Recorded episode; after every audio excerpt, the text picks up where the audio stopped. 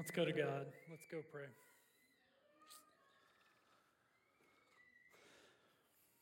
God, we come asking you this morning to just break through. We know you're already in this place. These walls can't hold you out. But God, the walls of our hearts and the walls of our stubbornness and the walls of our fear, you don't desire to push through those. You desire for us to choose to break those down. But God, meet us exactly where we are, in our fear, in our stubbornness, in our callousness, and our hard-heartedness, and move today. God, we also pray for our brothers and sisters here in town at the First Christian Church. Pray for them. Your will be done in that church. God, we long for the day when you return. But until then, God, may we follow your will. In the name of Jesus, we pray. Amen. So a pretty good friend in Stillwater, him and his wife own several rental homes. And they live in Stillwater, which is unique because it's a college town. So their rental experience is unique because they're primarily renting out to 18 to 22-year-olds that have, of course, two commonalities. One is they've never lived on their own, and the second is most of them have no idea what it takes to run a house or keep a house in good running order.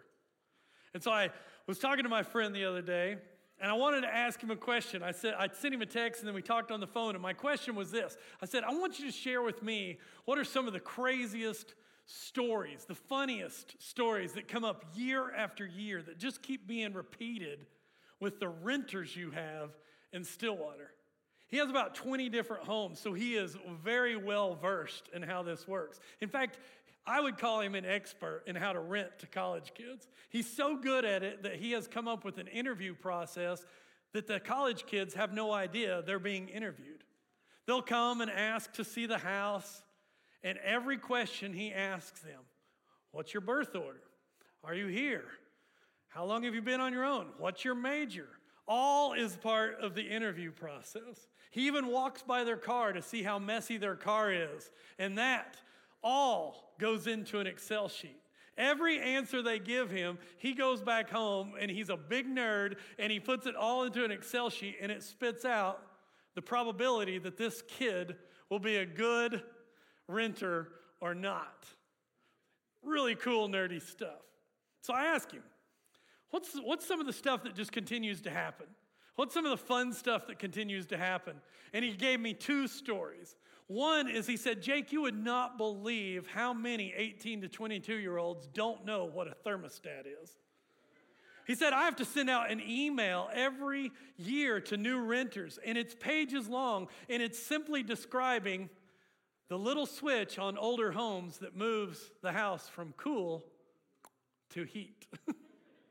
He said, they don't know. I'll go by the house or they'll call me, and it's the dead of winter. It's 25 degrees outside. It's 52 degrees in the house, and they're going, why doesn't the heater work? They just keep turning the air conditioner up and up and up. That's a great one. The second one I thought was even funnier, and it's hard to believe, but he told me, he said, this is true. He said, we're in central Oklahoma, of course, so storms roll through just like they do in the Texas Panhandle. He said, you would not believe the number of young ladies who automatically default to a scared, crazed, psychopathic place because they think something sinister is afoot.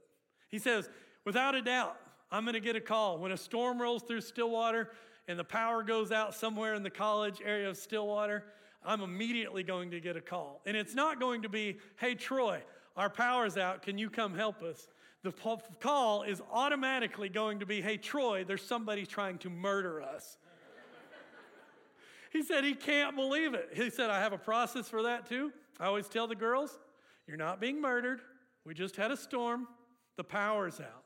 Go walk to the front door, look through the window, or open it if you're brave enough, and see if the rest of the neighborhood's out. They'll do that. And then he says without fail, what the girls will say is, well, they're not just trying to kill us, they're killing the whole neighborhood. That's what they believe. Now, there is a marked difference. The reason I wanted to talk to Troy and Ed and others that have rental property a lot is because we all know this one thing. There's a marked difference between renters and owners. A marked difference, a huge difference, right? Rent a car and all of a sudden you're driving on the Autobahn, right? Right? Rent a U-Haul truck and all of a sudden you're on a joyride. Hey, Earl, you think this could fit under the McD's drive-through overhang? You know, that's what we do. That's what I do with U-Hauls anyway. I'm like, how fast will this truck go? We do that. Rent a gym membership, and we know how that goes. Rent a house, plumbing, ceiling crack, not your problem. Drive up and down neighborhoods and streets in almost any town, and you can very quickly call out, that's a rent house or that's an owned house. And the same is true in followers of Jesus. There's a marked, very evident difference between the one who has said, I'm all in and Jesus owns my life, versus the one who rents Jesus and watches him from afar. We said a couple weeks ago, 3 weeks ago now, that we as a church, all of us, and not just this church family, but I think everybody in the world we're living in needs a refresh, a restart, a rally of sorts, a time of going, I need to start again. And we began talking about moving from beliefs into behaviors.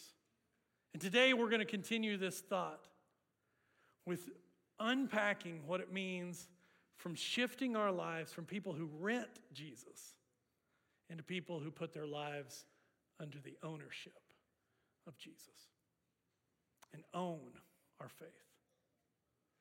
Now, let me be clear as we start. I want to be very clear so not to step on toes or for people not to hear me incorrectly. I want to be absolutely clear that God loves you if you're a renter. He does.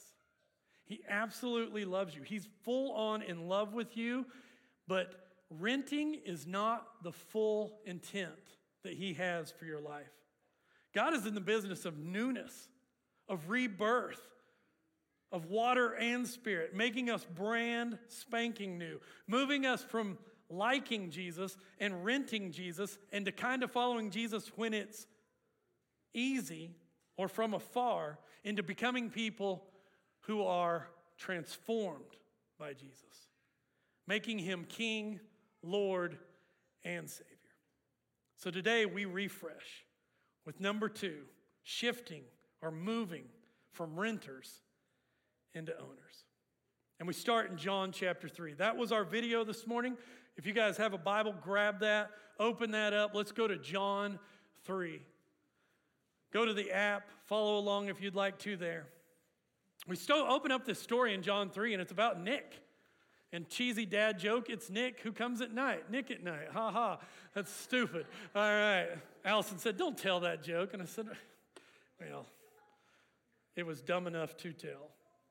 But here's what we know about Nicodemus. We know 3 things about him. We know he's important. We know he's a bigwig. Nicodemus is a teacher among teachers. He's a member of the Sanhedrin. That's how we know he's a teacher among teachers. If you've seen The Chosen, they call him teacher of teachers. That is a title given to the 70 men who served on the Sanhedrin. These Sanhedrin members were the powerful and elite, the smartest of the smart, the best of the best. They had a long lineage of being in this place, of being responsible for the civil and religious life of the Jews. This history had gone back all the way to Exodus 18. This lineage of men being judges and elders and wisdom sayers over Israel, teachers, had been going on for almost 2,000 years by the time we get to Jesus.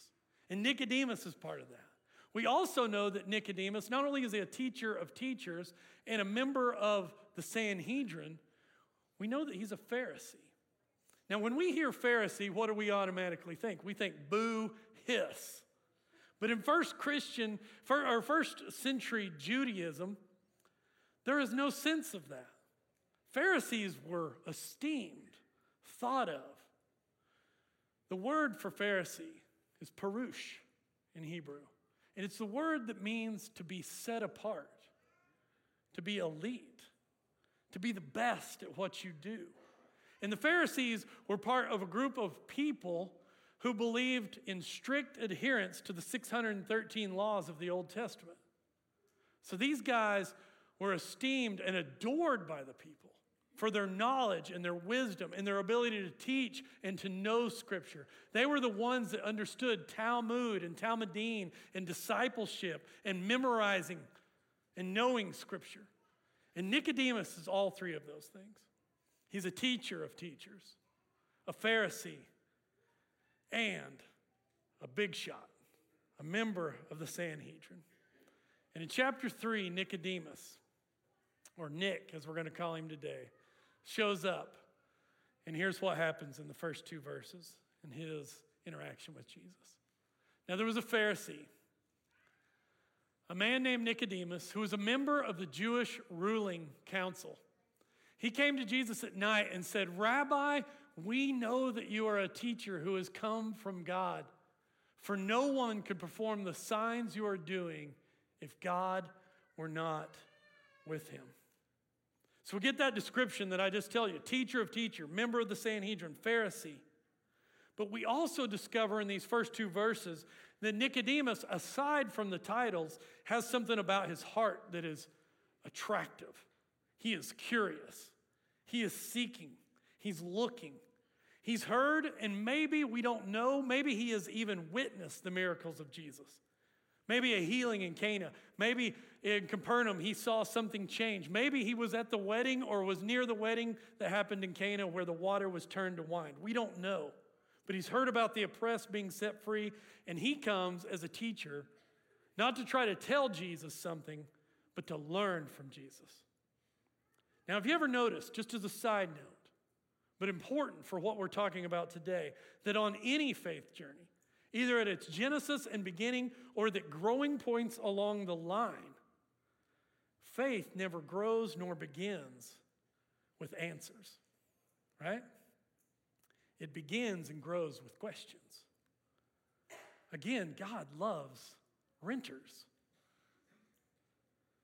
But Nicodemus, although he sees something in Jesus, Nick is not ready to own.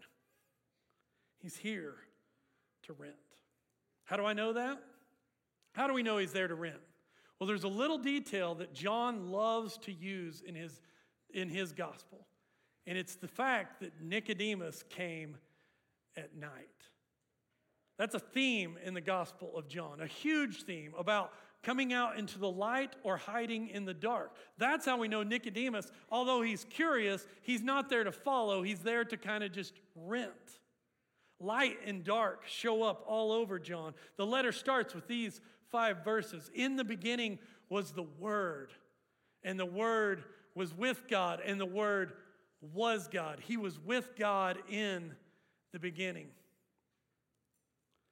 In or through him, all things were made. Without him, nothing was made that has been made. And then John says, in him was life, and that life was the light of all mankind. The light shines in the darkness, and the darkness has not overcome it. Then throughout the rest of the gospel, this theme is employed by John, light and darkness. Jesus proclaims in John 8:12 that he is the light of the world. The disciples, when they go out on the Sea of Galilee, John tells us, although we don't necessarily need to know it other than for the theme, that they went out when it was night. Judas, when he goes out to betray Jesus at the Passover meal, there's a detail in the text in John. He went out while it was dark. And Mary Magdalene, when she is going to the tomb, still not knowing that Jesus is resurrected, we're told she went in the dark. Most pointedly, maybe this theme shows up here in John chapter 3, 19 through 20. John narrating and telling kind of you more about Jesus after the conversation with Nicodemus, says this. This is the verdict. Light has come into the world, but people love darkness instead of light because their deeds were evil. Everyone who does evil hates the light and will not come into the light for fear that their deeds will be exposed. So Nicodemus comes to check out Jesus at night. Why? Well, that leads us to our first shift, or our first thing we need to know about this shift, and that is when you're checking out Jesus at night, it's because renters play it safe while owners are free to risk. Nick, why we centered and talked about those three things that we know about him, being a martyr of the Sanhedrin and being a Pharisee, Nick has something to lose. That's why he comes at night. He has status and power and friends and a life built around that status that says, this is the way world works and the world works for me. And nothing since that time has changed. We don't like to be uncomfortable because we are what? Comfortable. Duh. That's a dumb statement, but it's true, right? Nick is comfortable and nothing's changed. In the world, we all have and will probably always have that itch. The itch to be a people pleaser, the itch to get along, to fit in, to get by, to be part of the way of the world as it is, not as how it can be, because how it can be is uncomfortable. And hear me here, but this is true for all of us. It's the longing of our hearts to fit in. It's an itch we can't seem to always scratch. I believe that's why social media is what it is, right? Because it promises but yet never delivers, but it keeps on promises us that if you just feed it, it will feed our desire to be liked and accepted. How do I know this? Because, man, I want it too. I want to be liked. But please hear this, and I don't mean this to beat on anybody. This is for me. This is why renters play it safe. If we need to be liked and accepted by the way of the world, then all we simply are is on the fast track to losing our boldness for Jesus. Right? Because what we're becoming is people that just blend in. We're not standing in the light, we're standing in the shadows. And what we have to learn, until we learn that Jesus already accepts us and loves us and calls us and is the hound of heaven who will never stop pursuing us, that he is perfectly and beautifully in pursuit of us, when we discover that, then we discover Jesus wants to own this. And I want Jesus to be the center of my life, and I can own my faith. And in that place, I don't have to play it safe. I don't have to hide my love for Jesus at night. I don't have to rent him out. I can love him and serve him and speak words of life to others with all my heart and soul. Again, I'm going to keep saying this so that I'm not misheard. If you're renting Jesus this morning, Jesus loves you greatly. But he loves you so much that he doesn't want you to stay there, because he has plans for you in his kingdom. And he has gifts for you to exercise and use. But you can't do it while renting. So let's get back to the text. Renters play it safe.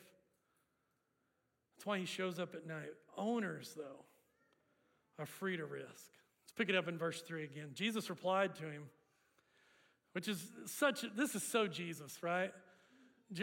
Nicodemus basically comes to him and says, look, I got to know where you're getting this from. You were doing some amazing things, and God has to be with you. So his question is God with you? How are you doing these things? And of course, Jesus doesn't answer the question directly. He never does. So Jesus replies, here's what he says. Very truly, I tell you, no one can see the kingdom of God unless they are born again. How can someone be born when they are old? Nicodemus asked. Surely they cannot enter a second time into their mother's womb to be born. Right? Right over his head.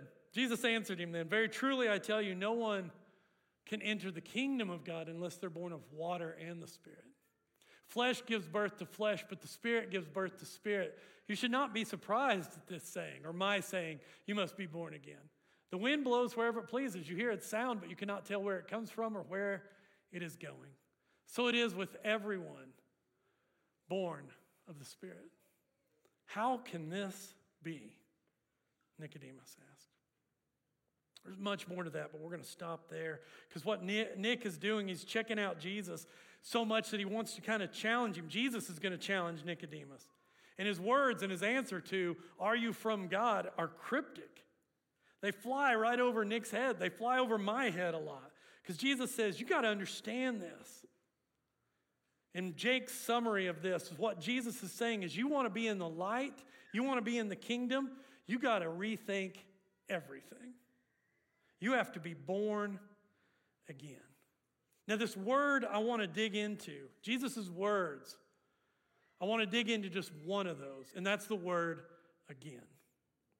Because it's important. Because Jesus' original words are, you got to be born again. And then he repeats it again. But Nicodemus doesn't quite get it. Just like we quite don't get it. In your text, again, is just there. Or maybe your text says, be born from above. And you might have a footnote in your translation that says, this can also mean again. Or you might have a footnote, if your Bible says again, that it says this can also mean from above. Right? Anybody with me on that? Anybody checking their footnotes? Okay. The word here in Greek is the word anothen. And it doesn't mean again or from above, or from above or again. It's actually a word that means both. It's a word that Jesus is using on purpose to say, you must be born a second time from above, that your rebirth has a source. It's both a rebirth, but it is not by something you do, it's something that the Spirit does in you. Now that's kind of confusing, right? Anybody confused? I just confused myself by saying that. I'm like going, where am I going with this now, Jake? Your notes better be really good, right? That's confusing, but it's profound. And so good. Jesus is telling Nicodemus this. You got to have your mind completely blown. You can't rent me from afar. You can't be out in the shadows. To be reborn, to know who actually sent me, you're going to have to rethink everything. Below the surface, on the surface, around the surface, above it, everywhere. You got to redo everything.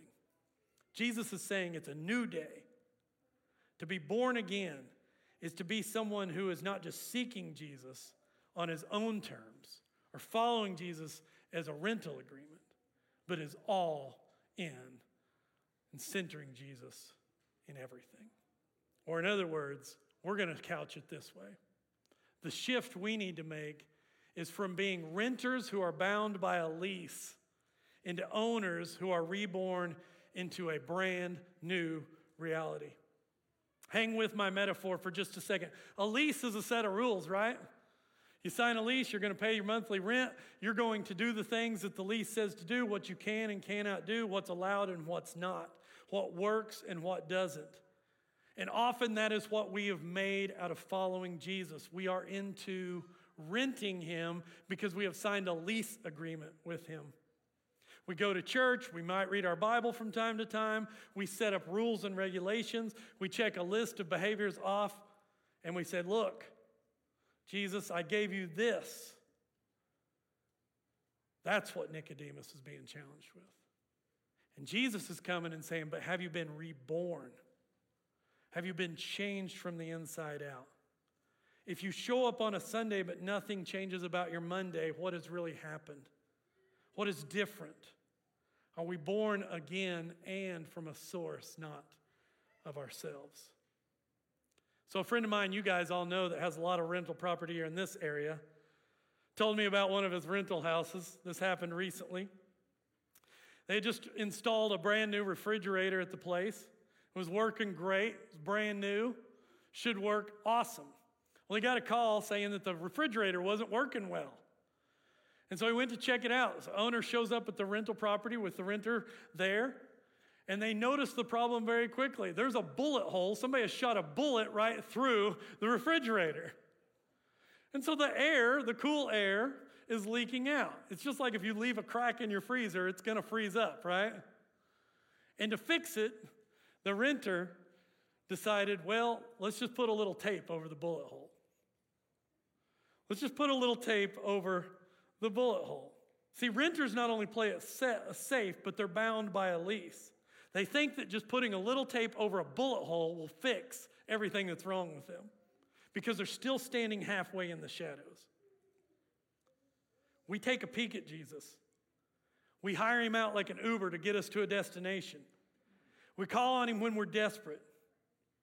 But then when something comes up that we want to do, he doesn't own us. We set him on the couch and we go do what we want. That's renting Jesus. And we're bound by a lease because we say, well, look, God, at least I went.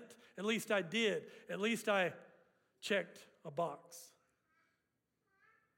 And just like that refrigerator, we are leaky people. You ever wonder why your religion gets dry? You ever wonder why you go through peaks and valleys of faith? It's because humans are leaky people. We get filled up and we have a great experience with God and we got bullet holes all in us and we try to tape them up, right?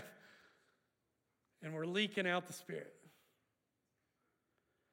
Often because what we're doing is we're just saying, well, I went to church today, another piece of tape. And we're renting Jesus instead of owning him, instead of being reborn into a new reality. Owners live by this new reality. Lean in with me here. One more thing from the Gospels. The good news of the gospel is that Jesus, everything in him has changed. So in Matthew chapter 5, Jesus is preaching the Sermon on the Mount to his disciples. Have you ever noticed that those disciples that he preaches to haven't been disciples very long? He does all these miracles in chapter 4, and all these people start to follow him. Some of them have been following him for days, maybe months. Some of them on the mount when chapter 5 starts maybe have been there for hours following Jesus. And he starts this wonderful sermon, and in verse 13, he gives us this amazing news. And this is where y'all can relax. And he says, you people that don't know me that well, who may be renting me. Again, Jesus loves renters. But he redefines their identity and he says to them, you are the salt of the earth.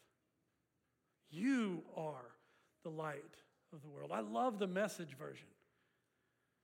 He says to us in the Message version, let me tell you why you're here. You're here to be salt seasoning that brings out the God flavors of this earth. If you lose your saltiness, you've lost your usefulness. Did you hear that? You are. You're not renters, you're owners of this. These people that know nothing about Jesus. I know we feel like that sometimes. I don't know enough. I'm not good enough. But Jesus says a new reality has come. A whole new way of thinking. To be reborn into Jesus is to be a person who is not sometimes a follower. It is a you are a follower. You are. It's not you are maybe, or you might be someday, or if you do everything right, then you'll get past the test, or that if you fill out all this checklist, then you will be. You get into the club. No. Y'all with me on this? This is good news, guys. I should see more smiling and less eye drooping, right? You are. Total identity change. Whole new way of thinking. I'm going to keep saying this over and over. Christianity is not a religion. It is a way of life. It is a movement. And the reason I say it's not a religion is something you do. Being a follower of Jesus is something you are. It is not an identity among many. It is the identity, the only one. And owners of their faith know that. The church is not something I do. The church is someone I am. You hear me? We should all get shirts that say, welcome to church, and you wear it everywhere you go. You may say, well, it's a little over the line. It might be. But to remind us, wherever you go is the church, because it's not you are the salt of the earth when you're in a rectangular building. You are the salt and the light of the world. You are as followers of Jesus. Love that. So here in chapter 3, Nicodemus shows up, but then after this amazing conversation, for the rest of the gospel, he just disappears. We don't know what he decided. We don't know if he stepped out of the dark into the light. We don't know if he went from renter to owner. As far as we can tell, he's absent. John leaves us to wonder about this guy, this elite, knowledgeable Jew who is a part of the Pharisees and a member of the Sanhedrin. He leaves us to wonder, what happened to this guy? And you go through the text, if you've ever read it, and he never shows up, But then by chapter 19, thankfully, John doesn't keep us guessing. Check this out. Flip over to John 19. We get to see what happens to the guy that Jesus loves, who was renting, who was playing it safe, and who was probably going by a list of rules. But by John 19, something changes. Verse 38 through 40. Later, and here we are at the cross. Jesus has breathed in John his last. He has said these last words. It is finished. Later, Joseph of Arimathea asked Pilate for the body of Jesus. Now, Joseph was a disciple of Jesus. And look at this, but secretly, because he feared the Jewish leaders. He was back in the shadows, right? He was standing away, renting. But with Pilate's permission, he came and took the body away. But look at this. Haven't heard from Nicodemus since chapter 3. 16 chapters have gone by. He was accompanied by Nicodemus, the man who earlier had visited Jesus at night. John knows you're going to forget what had happened in John 3 by the time you get to John 19. So he reminds us. And look at what Nicodemus does. Nicodemus brought a mixture of myrrh and aloes, about 75 pounds. Taking Jesus' body, the two of them wrapped it with the spices and strips of linen. This was in accordance with the Jewish burial customs. Oh, this is so good.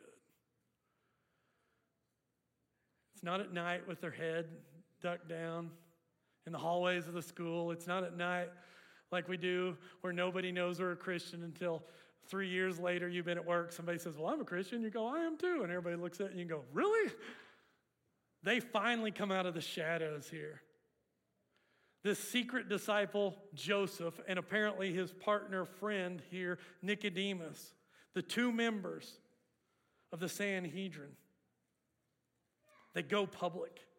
This is why owning our identity in Christ, centering our lives on Christ, not renting Jesus, but owning him, is so important. It's because renters keep Jesus secret, but owners know that Christianity is a public faith. This happens at the crucifixion. That little detail is so important because the crucifixion was a spectacle. The scriptures tell us that all of Jerusalem was in an uproar at this place. And out of Jesus' death, after witnessing his death, doesn't walk his disciples that we all know and we know that spent all that time. And a guy like Peter who said, I will never abandon you. Out walks two guys who've been in the shadow the whole time, members of the Sanhedrin, two men who say, no more, I'm putting my faith not in the dark, but I'm bringing it out to the light. I don't know who said, let's go first. I don't know if it was Josephus going, let's do this, or if it was Nicodemus saying, let's go. But one of them said, we got to go. And they walk out to the cross and they get Jesus' body and they show courage. Courage, guys, is contagious. And when you go all in with Jesus, you can't help but share him and talk about him and own him. Is it scary? Of course. Does Nicodemus and Joseph still have something to lose? You bet they do. Did they have something to fear? Absolutely. The people that they served with on the Sanhedrin had just killed Jesus. Do they have a reason to stay in the shadows? Again, you bet they do. But here's the thing, and I'm stealing this from our friend Mitch Wilburn. Courage doesn't replace fear. Courage confronts it. It confronts it. And Nicodemus here goes public. No more hiding in the dark. No more visiting Jesus at night. No more renting Jesus for the weekend. He says, no more. I'm going public. I love that. And in the text, you get this little detail. That is, Joseph of Arimathea and Nicodemus walk out. They bring with them 75 pounds of spices. I got 75 pounds of spices right here. This took me a while to gather up. Oh, that's 75 pounds of spices. Get some curls with that. That'd be good. It's a lot. It's an exorbitant amount of spice. Ridiculous. We're told it's myrrh, which was rare, and aloes that are rare. But there's something to this. It's extravagant. 5 pounds, church family. Just 5 pounds was customary. But out of their love and going public, they bring 75 pounds of spices. 75 pounds. This is sugar. I don't have any myrrh, but 75 pounds to pour and to wrap Jesus' body in so that it doesn't decay quickly, so that it has an aroma. Poor people, common people of the time got 5 pounds. It was an expensive thing to get 5 pounds. Joseph and Nicodemus go public and say, we're taking 75 pounds. An amount that was so far above. They say, some scholars say, that much myrrh and aloes would have cost in today's dollars $150,000. Incredible. They take it all out. Not just their presence, but all of them. We're told in the historian Josephus' writings that Gamaliel, who Paul studied under, he was a famous rabbi in the first century. When he died, the people were so mournful, they wrapped his body in 40 pounds of spices. Jesus gets 75. I was interested in that. I wanted to know, why 75? Because John doesn't use numbers flippantly. He's always got some meaning. And I found that 75 was reserved for one type of person. Kings. 75 pounds was only reserved for kings. So Nicodemus is no longer renting. He comes out carrying this thing, and it is 75 pounds. You can come weigh it, maybe 76.6, but it is 75 pounds of spices.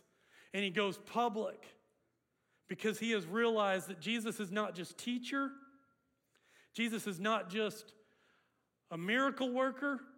Jesus isn't just a rabbi. He's not just another revolutionary. He's now Jesus' teacher, Savior, and Lord, his King. So I end with this. When we speak of Jesus as Savior, but not our King, in the long run, at the end of our life, what happens is we end up knowing him as neither. Because he can't be one without the other. You can't rent Jesus as Savior and not let him be Lord of your life.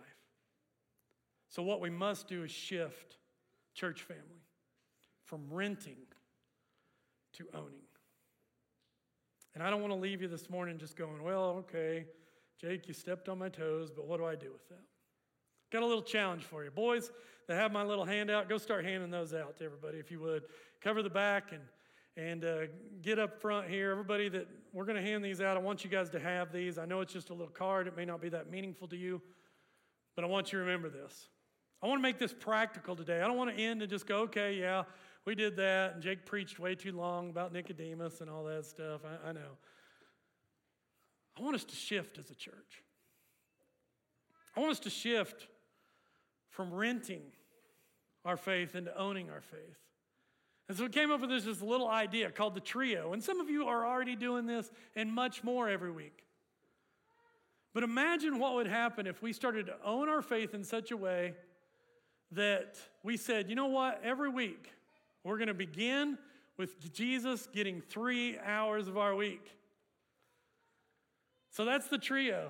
Just a little challenge for all of us to say, what would happen in Canadian? What would happen in this church family if everybody in here said, I'm going to own my faith? And the practical way any of us can do that is I'm going to give 1 hour of worship a week to Jesus. We can all do that. You're here this morning. You're like, yeah, you're getting close to an hour and a half, right? 1 hour of worship. 1 hour serving the body of Christ. This is the one where it gets sticky. A lot of us don't serve at all. We consume, but we're not consumed. We rent, but we don't own. What would it look like for you to say, you know what, to match my 1 hour of worship, I'm here every week, I need to serve this body. And guys, there is more opportunities to serve in this body than you could possibly know. A lot more opportunities than there are to just come worship. 1 hour a week. And then 1 hour a week studying. You do 10 minutes a day for 6 days a week, you got that one covered. Easy. What would it look like though? Some of you are going, that's not a big deal to me. Some of you are going, ooh, that's kind of a big deal to me. But what would it look like for all of us, teens and up? 6th grade, 7th grade and up to say, let's do the trio this week. Let's get in the habit of owning the life we say we have in Jesus. Moving out of the shadows from renting and to saying, I'm going to serve. And you can say, well, I serve Jesus apart from the body of Christ. Okay, great. Start adding the body of Christ to that because that's the way God designed it. And if you don't believe me, we can come study, okay? Lovingly study. Let's talk about that. The vehicle for the hope of the world is the body of Christ. So when we serve together, it changes the world. Now that may mean that you're already serving in some way. What you need to do then is invite people from the body of Christ, right? That's what you need to do. So what's the trio? I want to challenge you this week. 1 hour of worship, 1 hour of service, 1 hour of study. See what would happen. Do you guys think some big things God could really use that? Amen. 3 or 4 of us do. All right. Yay, I love ministry. All right. Guys, this would be earth-shattering for Canadian. If we just gave him 1 hour a week in service, earth-shattering. Because God will use those that say it's time to own. He loves you right where you are, but he doesn't expect you to stay there. So whatever you need today, we're here for you. You want to own Jesus? This water is full. I almost overflowed it out onto the carpet today. I totally forgot. I thought the drain would take care of it. I got here. The drain was doing its job. It wasn't doing its job good enough. It is full, we drained it down, but if you're ready to get really wet, it's ready. That's owning your faith. When you get baptized, you are saying to Jesus, I am all in, just as he did when he walked through the water to start his ministry. So whatever you need today, if it's just, man, I need help owning. I need to step out of the shadows. Maybe you need to bring a 75-pound bag of baggage that you're carrying that you haven't forgiven or let something go. Let's give it to Jesus. Let's wrap him in it. He can handle it. Amen? Let's stand together and sing.